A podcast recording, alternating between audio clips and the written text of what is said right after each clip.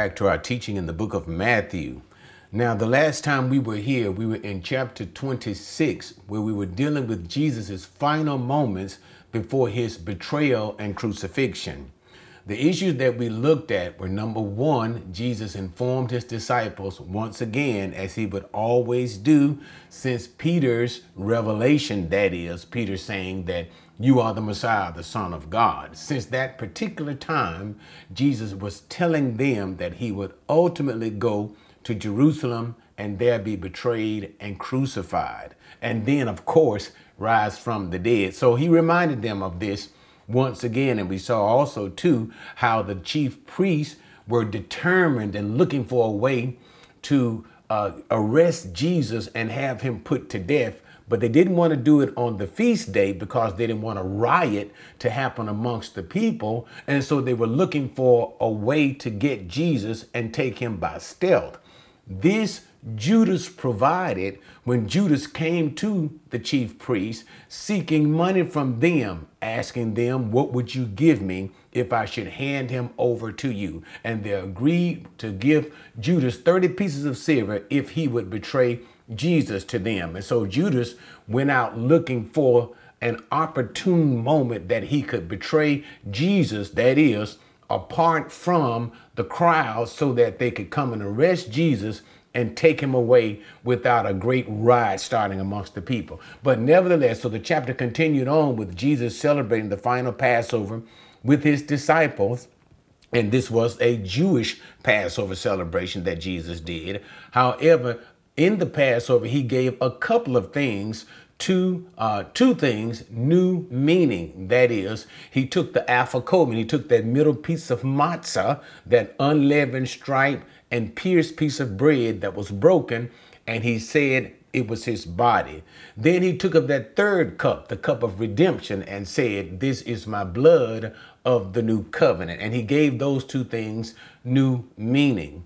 Then after that, they sang hymns and went into the Garden of Gethsemane to pray. And there, while he prayed, there, whilst he prayed, he took with him Peter, James, and John with him closer and he kind of moved away from them a little bit as Jesus himself began to pray. And there in the Garden of Gethsemane, Jesus was struck with something that took place that had never happened before. That is, that human spirit of his that was in constant contact with the Father, that spiritual connection was broken as it was at that particular moment, Jesus began to take upon himself the sins of the world. Why? Because man, spiritually dead, Jesus began to understand what that feeling was like. But nevertheless, go back and look at the video. I'm not going to get into all of that at this particular time. But he began to pray earnestly before the Father to take that particular uh, suffering away from him, that spirit connection, but nevertheless, it was the divine will of God to do so. While Jesus was praying, his disciples were asleep, and Jesus came two times, tried to awake them, but of course, sleep had just simply overcome them. By the third time that Jesus had come, he awoke them and simply told them that the one who was betraying him, that is Judas, was now at hand. Okay, now with that, we'll finish the rest of Matthew chapter 26. Again, it is somewhat lengthy, but it is not a difficult passage. Also, too, there are not so much as a lot of theological high points that we need to touch upon. We will from time to time, but really we see basically a narrative that deals with the events that led to Jesus's ultimate condemnation by the Jewish people, and finally his condemnation by Rome, which we'll find this in chapter 27. But what we are about to see as we continue in chapter 26 is the condemnation by the religious leaders. Jesus had to have a trial by them, and their trial would be one based upon religious, it would be a religious trial as Jesus is brought before the Sanhedrin, the religious council of the Jews. Now, when we see them come before Pilate, that is, before the Romans, it would be a civil trial. So, what we'll find is the basis of condemnation for Jesus will be on two different front. From the Jewish people, that is, from the Sanhedrin, the Jewish leaders, there would be a religious condemnation, that is, blasphemy from the condemn from the perspective of Rome, there will be a civil condemnation. That is, Jesus is leading a riot against Caesar by claiming himself to be king, and they say they have no other king but Caesar. So there will be two different positions taken one religious from the Jewish perspective, blasphemy to be so that they will find him guilty of death from the Romans, and we're a little bit premature on that, but nevertheless, which would be sedition. That is, Jesus claiming to be a king in Caesar's domain. Okay, both of them to be found guilty uh, uh, and to be able to be put to death. And so this is what they were looking for. Okay, without getting into all of that, let's just simply continue with our teaching in the book of Matthew, chapter 26 starting at verse 47 with Judas's arrival in the Garden of Gethsemane to lead the Roman soldiers to Jesus. And again, how did Jesus know this? How did Judas know this particular place? Because Judas was one of the 12, those who intimately followed Jesus, and he was aware that Jesus would retire to this place from time to time. Verse 47 while he was still speaking, behold, Judas, one of the twelve, came up, accompanied by a large crowd with swords and clubs, who came from the chief priests and elders of the people. Now he who was betraying him gave them a sign, saying, Whomever I kiss, he is the one. Seize him. Immediately Judas went to Jesus and said, Hail, Rabbi, and kissed him. And Jesus said to him, Friend, do what you have come for. Then they came and laid hands on Jesus and seized him. And behold, one of those who were with Jesus reached and drew out his sword and struck the slave of the high priest and cut off his ear. Then Jesus said to him, Put your sword back into its place, for all those who take up the sword shall perish by the sword. Or do you think that I cannot appeal to my Father and he will at once put at my disposal more than 12 legions of angels? How then will the scriptures be fulfilled, which say that it must happen this way? At that time, Jesus said to the crowds, Have you come out with swords and clubs to arrest me as you would against a robber? Every day I used to sit in the temple teaching, and you did not seize me. But all this has taken place to fulfill the scriptures of the prophets. Then all the disciples left him and fled.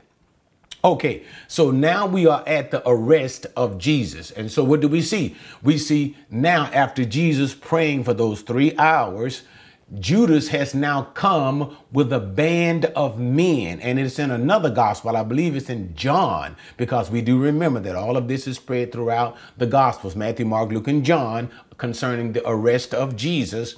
That it was a cohort, a Roman cohort that came to arrest Jesus. So when Matthew speaks of a large crowd, he is talking of a group of a large group of soldiers. A Roman cohort was anywhere from 400 to 600 Roman soldiers. So the high priest had garnered up these Roman soldiers, because remember now, it was during this particular time that they increased the number of Roman soldiers, and even Pilate himself, who was normally in Caesarea, but Pilate is in Jerusalem at this time to keep the peace. As I've told you earlier, that during these great festive days, the number of Jewish people, especially men, would increase manifold in Jerusalem at this time. It would also be a time when there would be nationalistic fervor arising among the Jewish people, desiring to throw off the yoke or the domination of Rome. So you would see a great number of soldiers being placed at the disposal of the priest at this time. And so what did he do? He got a large number of Roman soldiers as well as soldiers from the temple itself. And they accompanied Judas with lanterns because it was nighttime and with swords and with clubs. Now, one of the reasons which seems obvious why it was such a large group of soldiers and people coming to arrest Jesus at this time was simply because they remembered that they knew that Jesus was highly favored by the people. So, per adventure, there was a large group of people around Jesus. They would be able to overcome them, take Jesus, and arrest him. But nevertheless, coming with a large group of people, there was Judas. And Judas gave them a sign. He told them, The person that I kiss, that one is Jesus. Of course, had to identify him. Number one, they wouldn't be able to recognize Jesus as well, especially because it was nighttime. But of course, Judas would easily recognize Jesus. And so he gave them the sign. If you see me kiss him, that is the one grab him. And so Jesus came to Jesus and greeted him, Hail, Rabbi, or in other words, greetings, teacher, greetings, Rabbi. And when he greeted uh, Jesus in this way, you can still you can still see the affection in Jesus's voice. He still did not count Judas as an enemy. Notice how he addressed Judas, friend. So basically, now as I've said to you earlier, we're not going to bring into all of the elements that are taking place here, but we're going to primarily function in Matthew's account of these events. But from time to time, we'll bring in other elements of the other gospel writers, okay? But nevertheless, Jesus addressed him simply saying, Friend, do what you have come to do. Jesus knew exactly. Remember, even at the Passover meal, when Jesus handed him that little special sandwich, that little piece of bread, and said, To whom I give this to, this is the one who will betray me. So Jesus knew that Judas would betray him as he indicated at the Passover meal, and he lets Judas know even to his face that he knows that he is betraying him even now. Do what you came to do. And with that particular signal, the soldiers came and quickly grabbed hold of Jesus before anything could happen. Now, while all of this tumult was going on, you have to remember what was happening with the disciples that is, Peter, James, and John, that Jesus had taken with him to pray with him, and they were asleep and that it was also night and these things are coming in a surprising manner. It's kind of surprising everybody as Judas is coming out with this great band of soldiers and no doubt they were fearful. And what you have to understand is the emotional uh, thing that was taking place with the disciples, namely Peter here. And this we understand as fight or flight. And this is what took place with Peter. So when Peter kind of awakened out of his drowsiness, seeing all of these soldiers, wondering what the devil is going on, and these large number of people with swords and clubs and coming to arrest Jesus and Judas kissing him. Peter, he didn't know what to do. Peter had a large sword, so he took his sword, and we find out from other writers, I believe also John, and struck Malchus the servant of the high priest. Now, this will come into play later on, but he struck him and cut off his right ear. I think it's Luke who lets us know that Jesus took the man's right ear and put it back on his head. So once again, we can see the compassion of Jesus in even caring for his enemies at a time in which he knew they were coming to arrest him so that they can have him put to death literally crucified. But nevertheless, Peter struck him in fighting. He just, he didn't know what to do, so he just fought. fought. But it's clear, let me make this observation. By the cutting off of the high priest servant's ear, Malchus, by the cutting off at his ear, it showed that Peter was aiming for his head. Peter tried to cut his head off. But guess what? What was Peter's job? Peter was not a soldier.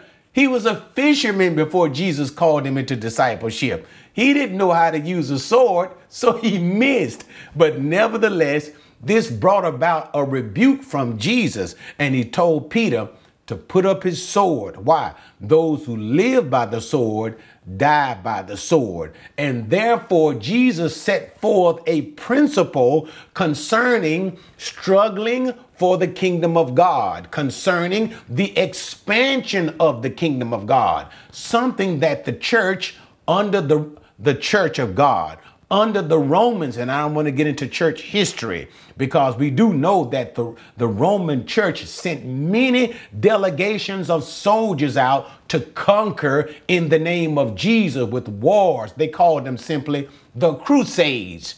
What did Jesus say? Those who live by the sword will perish by the sword. We cannot conquer in this manner with the spread of the gospel. The spread of the gospel is always through peace.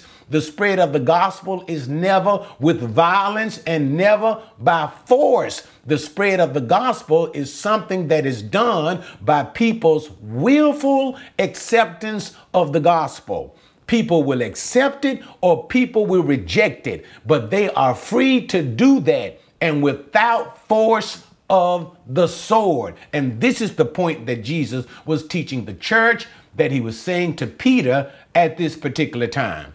But nevertheless, he continued on to say to Peter, do you not understand that even now? So notice here, we see the voluntary giving that Jesus voluntarily gave up his life. What did he say? I can call my father and he would put at my disposal 12 legions of angels. Now, you have to understand the very nature of what Jesus was trying to say. Number one, he was saying to Peter, I don't need your help. Number two, what is happening? I am allowing this to happen. Why? Number three, I can even at this time appeal to my Father, and guess what? He will save me if I ask. So that's the whole point. It shows the voluntary Jesus giving up his life. What did he say again? No man takes my life from me. I give it up of my own free will. But let's look into what Jesus said that he could call his father and send 12 legions. One legion, a Roman legion, is 6,000 soldiers. 6,000 soldiers. Jesus said that he could immediately have 12 legions at his disposal right at that moment, which would be 72,000 angels. Now, what I want to make you guys understand is at that moment, when the soldiers came to arrest Jesus, Jesus said that he could prevent that arrest with 72,000 angels. What is so special about that? When we go into the book of Second Kings and we see where there was one angel that came into the camp of the Assyrians, and I'm not going to get into all of the details, but nevertheless, one angel came into the camp of the Assyrians and killed 185,000 men in a single night. 185,000 were killed by one angel. If you have 72,000 angels who come in a destructive power, in a destructive manner, Understand what Jesus was trying to say. Those 72,000, if one can kill 185,000, multiply that by 72,000, they could have wiped out the human race if Jesus had simply asked for it. Not just simply those mere four or five hundred men that came to arrest Jesus, they could have wiped out every human being on the face of the planet to defend Jesus from being arrested and crucified if he asked for it. So again, no man, no one took Jesus' life. He gave it up. Jesus never resisted the cross. He never prayed to keep from dying. He voluntarily gave up his life. But I'm going to leave that alone because that always excites me. And I hope it excited you too, just to learn what Jesus was really saying. But anyway, so Jesus continued to say that it was still necessary for these things to take place so that the scriptures might be fulfilled. Then turning to the crowd, Jesus challenged them and said, Why are you arresting me in this manner? I was with you every day in the temple where you saw me, but you did not lay hands on me. What is the reason for this ruckus at this time? Why are you arresting me in this manner? He says, But I understand this is your hour. This is the hour of darkness. All of this simply takes place to fulfill the scriptures. And so he said it in the plural the scriptures of the prophets. That is everything that was spoken in the scripture that dealt with these events. That is the suffering and the death of the Messiah, which would ultimately lead to his resurrection. But anyway, and finally in this section, what happened? All of the disciples fled, fulfilling what Jesus told them after the Passover meal. This night, all of you will abandon me, for it is written, I will smite the shepherd, and the sheep will scatter. Thus, Jesus' words were clearly fulfilled hours later.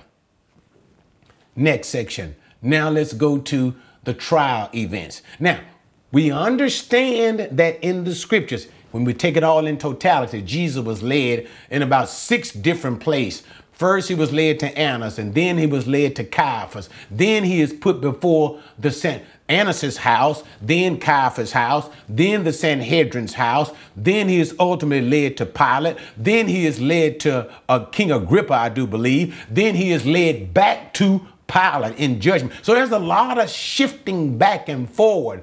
Matthew is not trying to give an account of all of these events. He is primarily simply focusing on that Jewish trial, those Jewish events that led to Jesus' condemnation to death by the Sanhedrin and how the Gentile governor Pilate rendered judgment that led to Jesus' death. So Pilate, and neither all of the gospel writers are concerned with every single solitary events.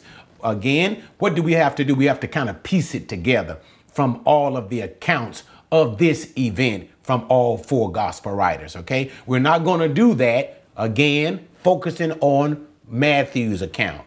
Verse 57. Those who had seized Jesus led him away to Caiaphas, the high priest, where the scribes and the elders were gathered together.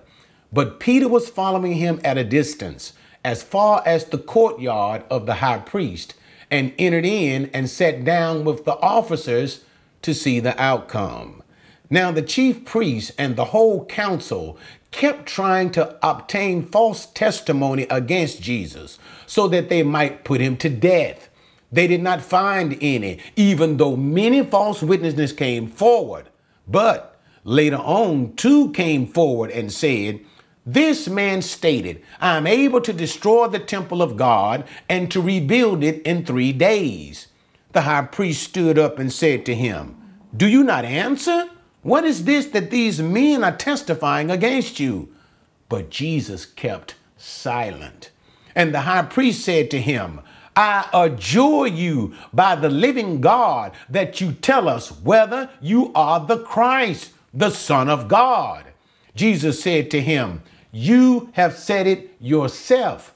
Nevertheless, I tell you, hereafter you will see the Son of Man sitting at the right hand of power and coming on the clouds of heaven.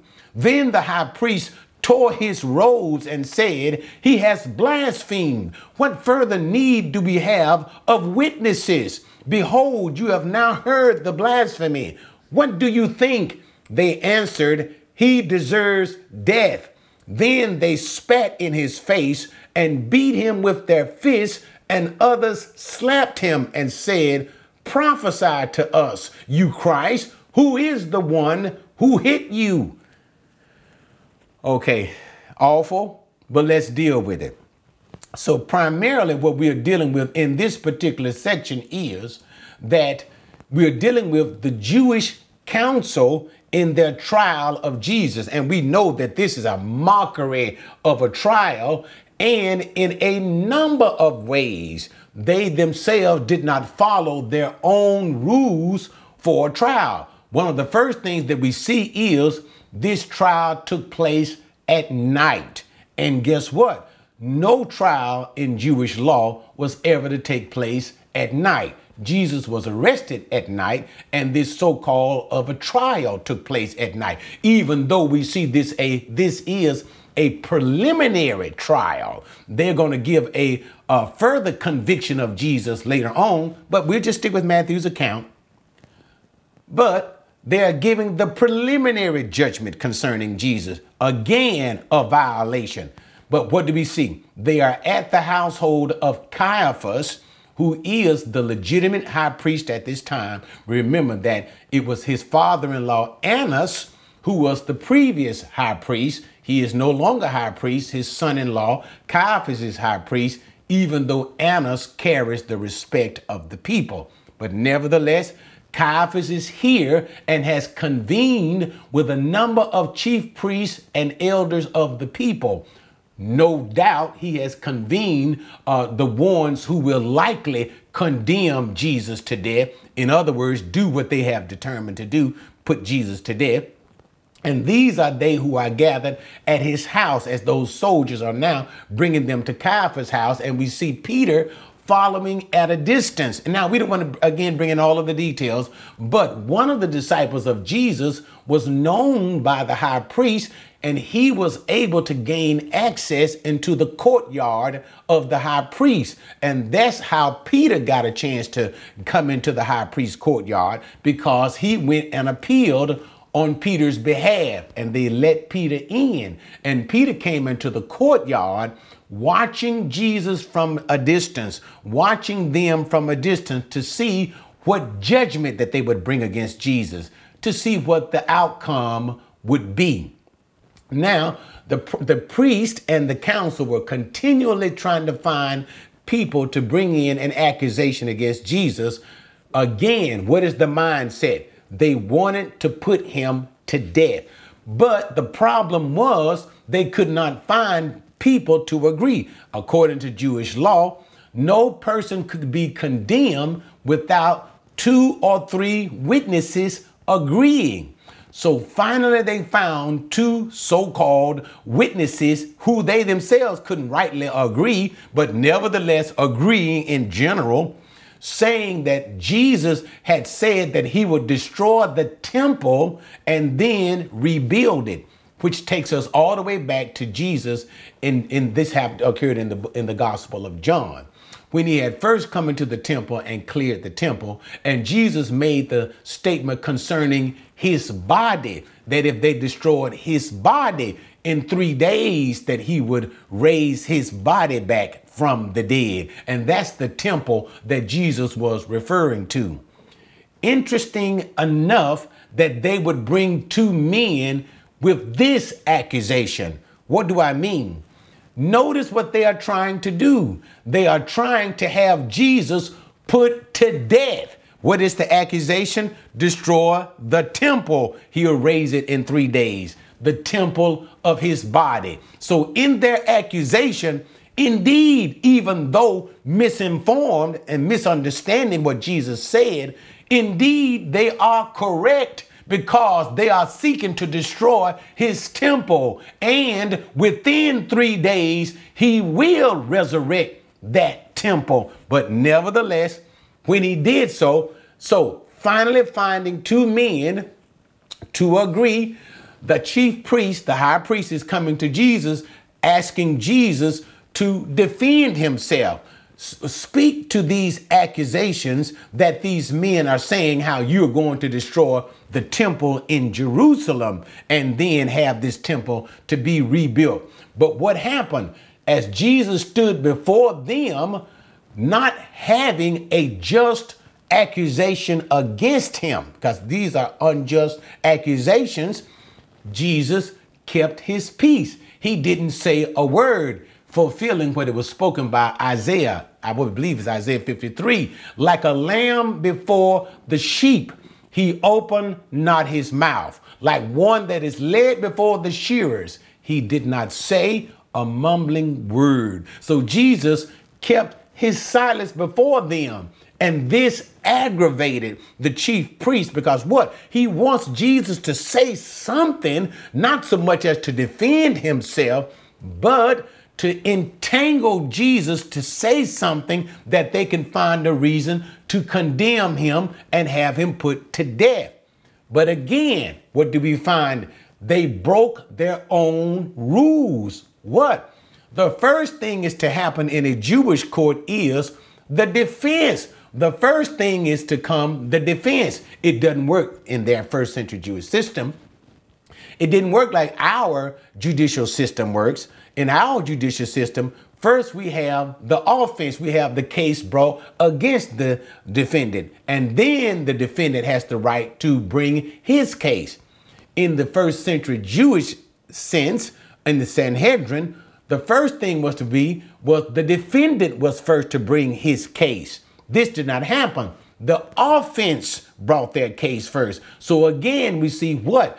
Another violation of their own rules in which they were seeking to kill Jesus. They broke many different rules seeking to kill Jesus. Why? Because they were not legally trying to put Jesus to death. They were illegally trying to put Jesus to death at any cause, by any means. But let's just keep going dealing with back to the silence of Jesus. So, as the high priest was beginning to be really irritated by Jesus' silence, he put Jesus under oath. And I think this is in Leviticus chapter 5, which says, according to the law of Moses, if a person is put under oath, that is, under oath before God, they are commanded. It is absolutely obligatory. They are obliged to answer. So by putting Jesus under oath, Jesus had to respond. So what did he say? I adjure you. That's what he means when he said, I adjure you. I'm placing you under an oath before the living God. So right then and there, Jesus got to answer. Tell us two things. Uh, whether you are the Christ and tell us whether you are son of the living God. When he's by the son of God, he was literally saying, tell us whether you are a divine being. They understood that Jesus is, that son of God is title for divine personage. That is, that Jesus is God. Tell us whether you are the Christ, that is, the Messiah. Tell us whether you are the Messiah.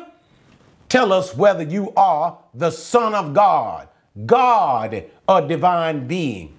Watch. Jesus said, You have spoken it. Same terminology that he used to Judas when Judas said, Is it I, Rabbi? But again, you have said it. And notice how Jesus answered the question. Notice the two questions. Nevertheless, I tell you, hereafter you will see Son of Man Son of Man. That is the terminology for the Messiah.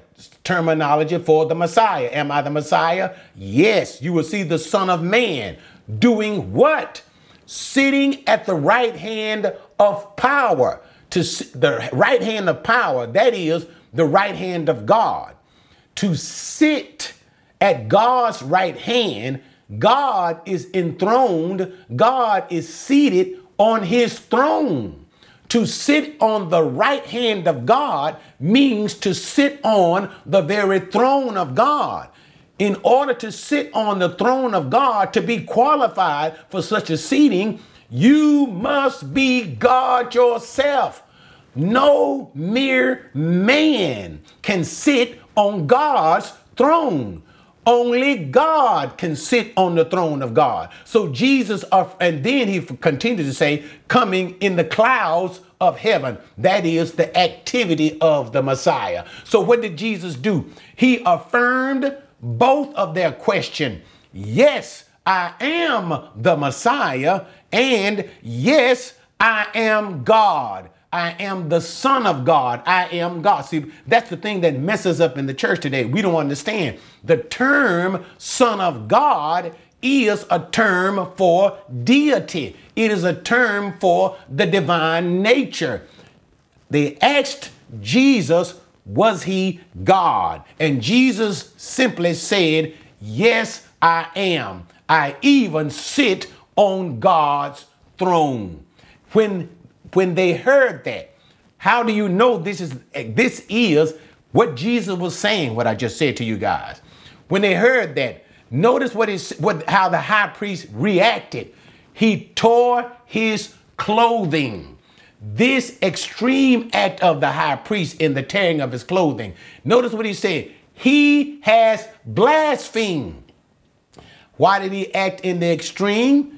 He did not react in the extreme, the tearing of his robe, which once again was a violation of the law. Why? Because the high priest was never to tear his robe. But once again, violation of the law of Moses, the tearing of the robe was showing extreme grief, and he said Jesus blasphemed. It is not a blasphemy to say that you are the Messiah. That is not a blasphemy. What is a blasphemy is considered blasphemy is for a mere man to say that he is God. So therefore, what do we see? When they say, ask Jesus, was he son of God? They are not asking him, is he some sub deity? Is he something less than God? They were asking him, was he God? Are you God in the flesh? Jesus did not respond to them and say, No, I am not God in the flesh. He responded, It is as you say. I am God in the flesh, and I will sit on the throne of God. The problem was not that Jesus said he was Messiah. That wasn't a blasphemy. The blasphemy in their mind was when Jesus said he was God. Son of God. And therefore, the rabbi, so what did he say? The, the high priest, he has blasphemed. And that's what they were looking for. Because what? The penalty for blasphemy is death. To blaspheme God is to be put to death by stoning. But of course, they didn't want to stone Jesus to death. They wanted the Roman officials to put Jesus to death, but they themselves needed what? A reason. They needed a legal, religious reason to have Jesus put to death. And the one that they settled on was here blasphemy. So therefore, they were saying, We got him. We got him. And so he says, we, He has blasphemed. You all have heard the blaspheme. What do you now say? What is your judgment? And they said, He deserves death. Once again, they violated Jewish religious uh, uh, legal prudence, jurisprudence. They violated their own laws, that is, laws in dealing with uh, how you handle courts and things. Why? Because, first of all, whenever you should hear a case, according to Jewish law, they could not render a judgment. They had to wait at least 24 hours, which is literally give time to think about it, give time for emotions to settle, give time for things to cool off, and then after 24 hours, they could render judgment. But notice what the chief priest did, the high priest did. He asked for an immediate rendering of judgment. What do you think? And they immediately said, he is he is deserving of the death penalty. So again, we just simply see, as I was telling you over and over again, consistently they violated their own rules. They got Jesus at night. They got these bad witnesses against Jesus. They put on the offense offensive case first when the defensive case should have come. Then they have put Jesus under oath. And then finally, they're rendering judgment against Jesus immediately. So they're violating it all over the place. And this is not the end of their own violation of their own laws. So, what continued to happen? Once they did this, they began to abuse Jesus and misuse Jesus. And even once again, what did Isaiah say? Like a lamb dumb before its shearers. What? Jesus opened not his mouth, and all of them mistreatment. And they began to beat, they blindfolded Jesus. They began to spit in his face. Now, that's really low when you spitting in his face. That is simply showing the contempt that they had for Jesus. You are nothing. You are nobody. You are spitting on the Messiah. You are spitting in the face of the Creator. You don't understand what you are doing. Fools, the Creator of the universe. For by Him all things were made, things visible, things invisible. This is the one whose face you are spitting in. God who created the universe. And what did he do? Because, okay, because we ain't worth a quarter because of our sins, my sins, your sins. He said he stood there in the midst of sinners and he took it. He who could have called 72,000 angels and obliterated all of them, he took it. They spat in his face. They punched him in the face. They snatched the hairs out of his beard. And as they did these things, they ridiculed him, saying to him, Prophesy, you so called Messiah. If you're the Messiah, you're supposed to know. Tell us who hit you in your face. Okay, I could not have taken it. Only G I've said it a thousand times. Only Jesus could have done what he had done.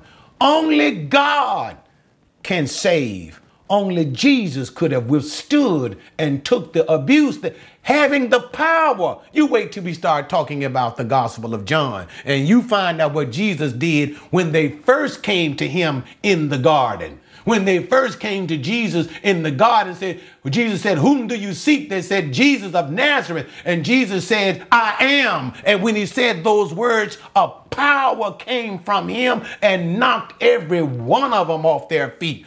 Only Jesus could have done this. He could have taken what he took, the abuse, the misuse, ultimately the cross, and still not have defended himself. Because me, with my arrogant tail, I would have knocked every one of them out. And you too. You too. But back to the text.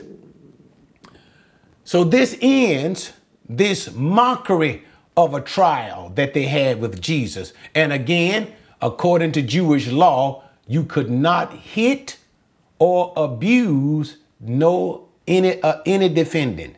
Again, they broke their own laws. What do you see them doing? Hitting and abusing Jesus at this very moment. Okay, so now we finish this section uh, dealing with the mockery in the trial of Jesus. And now let's finish the final section in chapter 26 with the denial of Peter as we reflect back earlier when Jesus was saying to them, Tonight, all of you will be scattered because of me on this night. All of you will stumble, will fall away. And Peter's grand uh, uh, faith in himself, his own arrogance, his own pride, though all, that is, all of my brothers may deny you, all of them may run away, I will stand. Now we come to see Jesus' prophetic words concerning Peter. You will not stand. Peter, not only will you not stand, you will give the worst showing of all of my disciples. So let's look into that and close this section. 69. Now Peter was sitting outside in the courtyard, And the servant girl came to him and said, You too were with Jesus the Galilean. But he denied it before them all, saying, I do not know what you're talking about. When he had gone out to the gateway, another servant girl saw him and said to those who were with him, who were there, This man was with Jesus of Nazareth. And again he denied it with an oath, I do not know the man.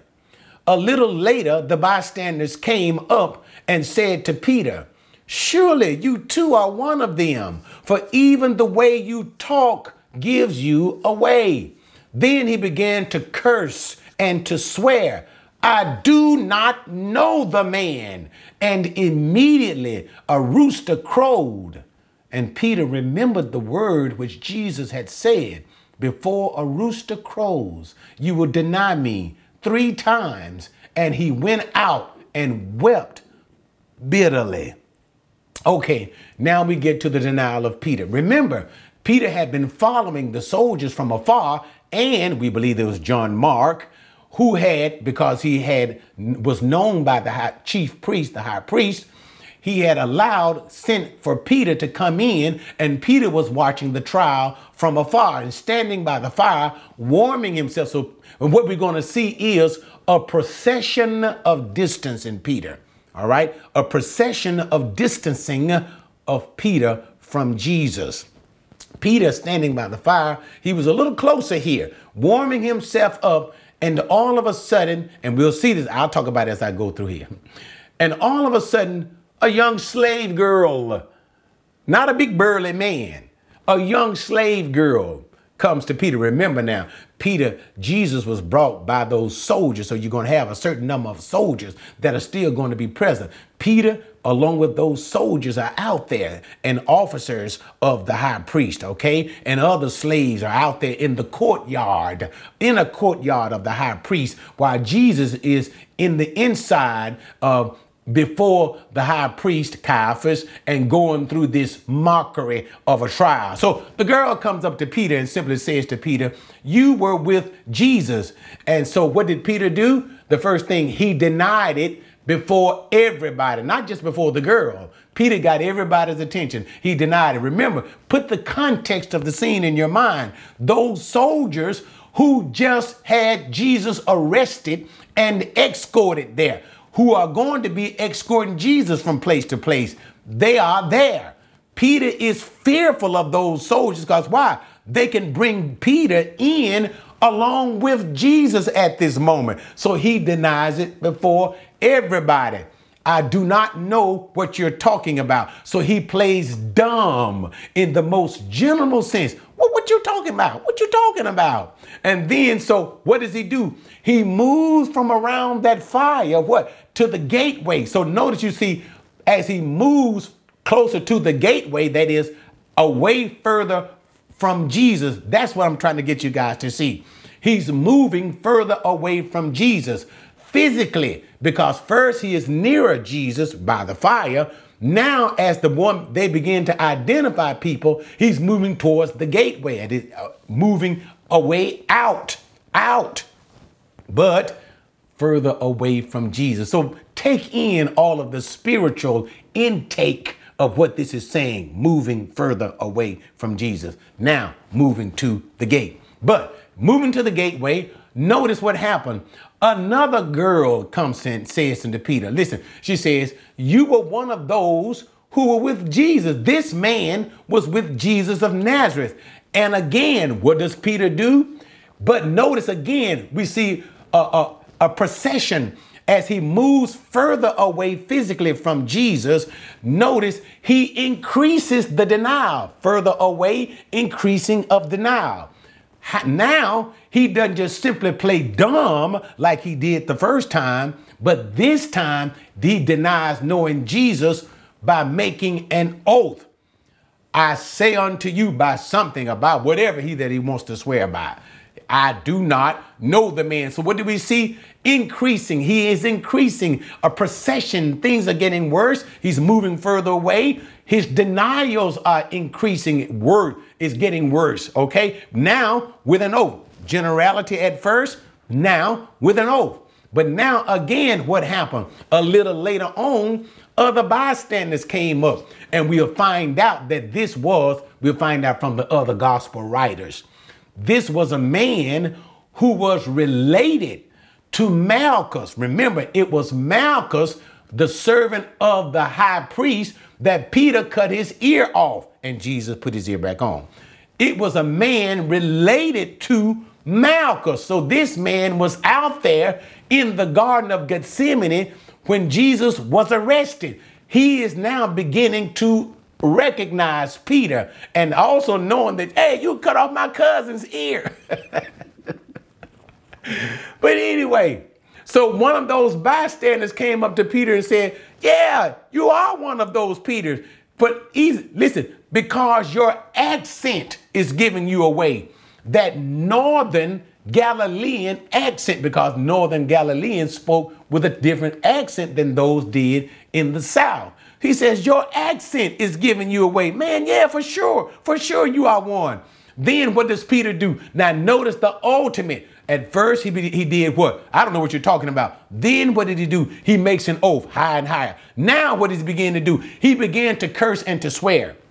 Now, this is not what we may be thinking, using curse words and swear words. No, no, no. What Peter began to do here is, may God strike me down. If I'm lying to you, may my left arm fall off, or let my legs get, get weak and me fall to the ground. This is what he was doing. He was saying, "May God strike me in some way if I'm la- if I'm lying to you." And notice, I do not know the man. This is the second time Peter said, "I do not know the man." But what I need first, generality. Don't know what you're talking about. Second, with an oath. Third, boom, he's at the highest point. He's swearing, he's calling upon curses on himself. But again, what I want you to see, notice Peter did not even use Jesus' name. Now that's what's heartbreaking. Notice what he said in the second and third time I do not know the man. He didn't say, I don't know Jesus. Now, even Peter is saying he's not even calling Jesus by name. Same thing we see happening with the priests. Notice they didn't even want to call Jesus by name. How sad it is for just hours earlier when Peter was saying, What? That even though the rest of my brothers may deny you, may run away from you, may scatter, they may weaken and fall. I will never deny you. Look at this sobering issue now. What happened early in the garden when we saw Judas first coming out? with those soldiers and Peter awakening out of his slumber, seeing these great bands of men, we saw the instinct to fight. We saw the instinct of fight. Now that Peter has had a chance to calm down, now that this situation has now really come into Peter and he is able to judge the severity of what's going on and that Jesus might literally be sentenced unto death. And now Peter is giving a sober judgment. We don't see this element of fight coming into Peter. Now we see the fear of flight. So, what is Peter doing? He's moving further and further away from Jesus. What is he doing in his denials of Jesus? They're increasing and becoming worse and worse and worse until it finally ends up Peter calling down curses upon himself as he distances himself from Jesus as far as he can be. I do not. I swear before God. I swear I don't know God. May God take the life of my wife. I don't know him. I don't know him. I don't know him. And when he did it for the third time, the words of Jesus are now fulfilled. When Jesus says, Before a rooster crows, you will three times deny that you even know me, Peter.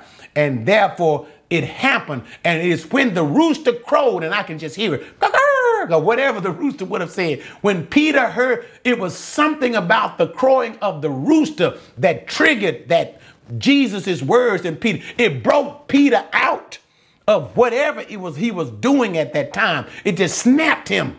It snapped him back into reality. And Peter remembered the words of Jesus. He said, My Lord had told me before the rooster crowed, I would three times deny him. So when he heard that sound, it snapped him, it brought him back.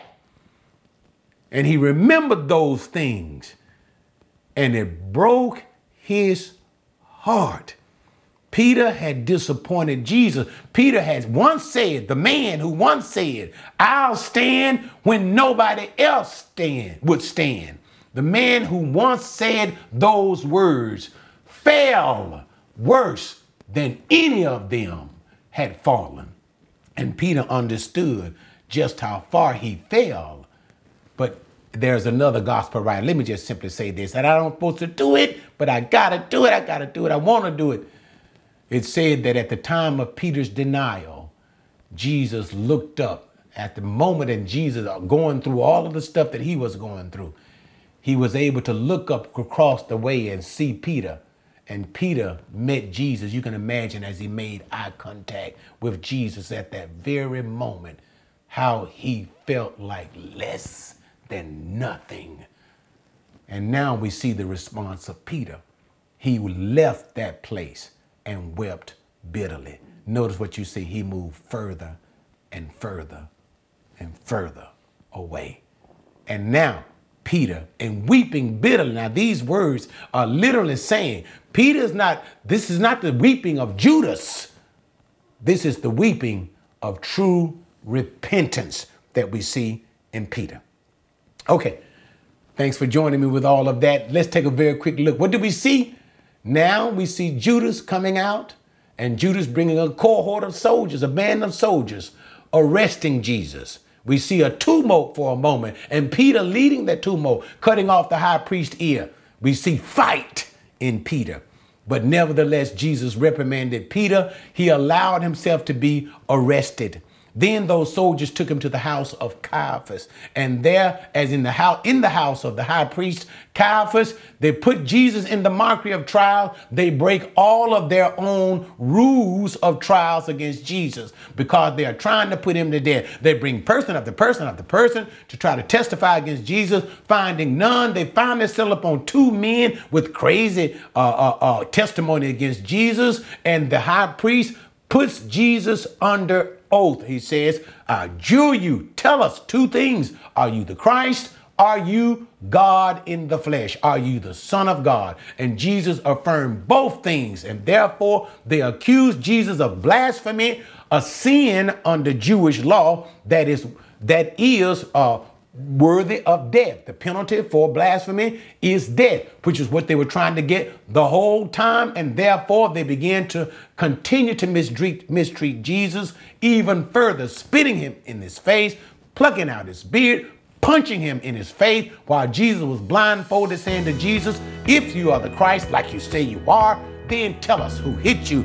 Then we continued on finally to close the scene with Jesus' final words being fulfilled in Peter of his denial. And we see Peter moving further and further away from Jesus, distancing himself in the body, distancing himself in his words, distancing himself with his denials. And it is with that third and final denial that Peter himself is shocked into reality and he remembers the prophetic words of Jesus of his denial. And the words ended with Peter leaving and weeping bitterly. Now, what you guys need to understand about that final words of weeping bitterly, it literally means he was crying like a baby. But anyway, thanks for joining me with that. Join me again next time as we get into chapter 27 and we start to deal with Judas's remorse on what he had done different than Peter's remorse, but we're going to look into that. And we're going to see the beginning of Jesus' civil trial before the Roman governor Pilate. All right, guys. Oh, and by the way, just in case, if thanks for those who have supported the ministry, those who support this channel, and who support this teaching. You have said many, many times, I have read all of your comments, how the lessons and the teachings have been a blessing to you and you have been a blessing to me in that support. For those of you who have not supported, we still need your support. It's only a handful of people who are supporting, so we still do need your support. So if you do find these teachings to be a, a blessing to you, I ask you, look in the description. There is a link there that shows how you can give a donation and continue make this ministry available for yourselves and for others. Remember, we don't even show advertisement. I've turned all of that crap off so that you can really hear and appreciate all of these teachings without all of those constant interruption by YouTube. So we need your support, and I'm asking for your support, and we thank you for your support. But enough of that. Join me next time when we get into chapter 27 and we begin to focus on the civil trial of Jesus in order to have him put to death. See you next time.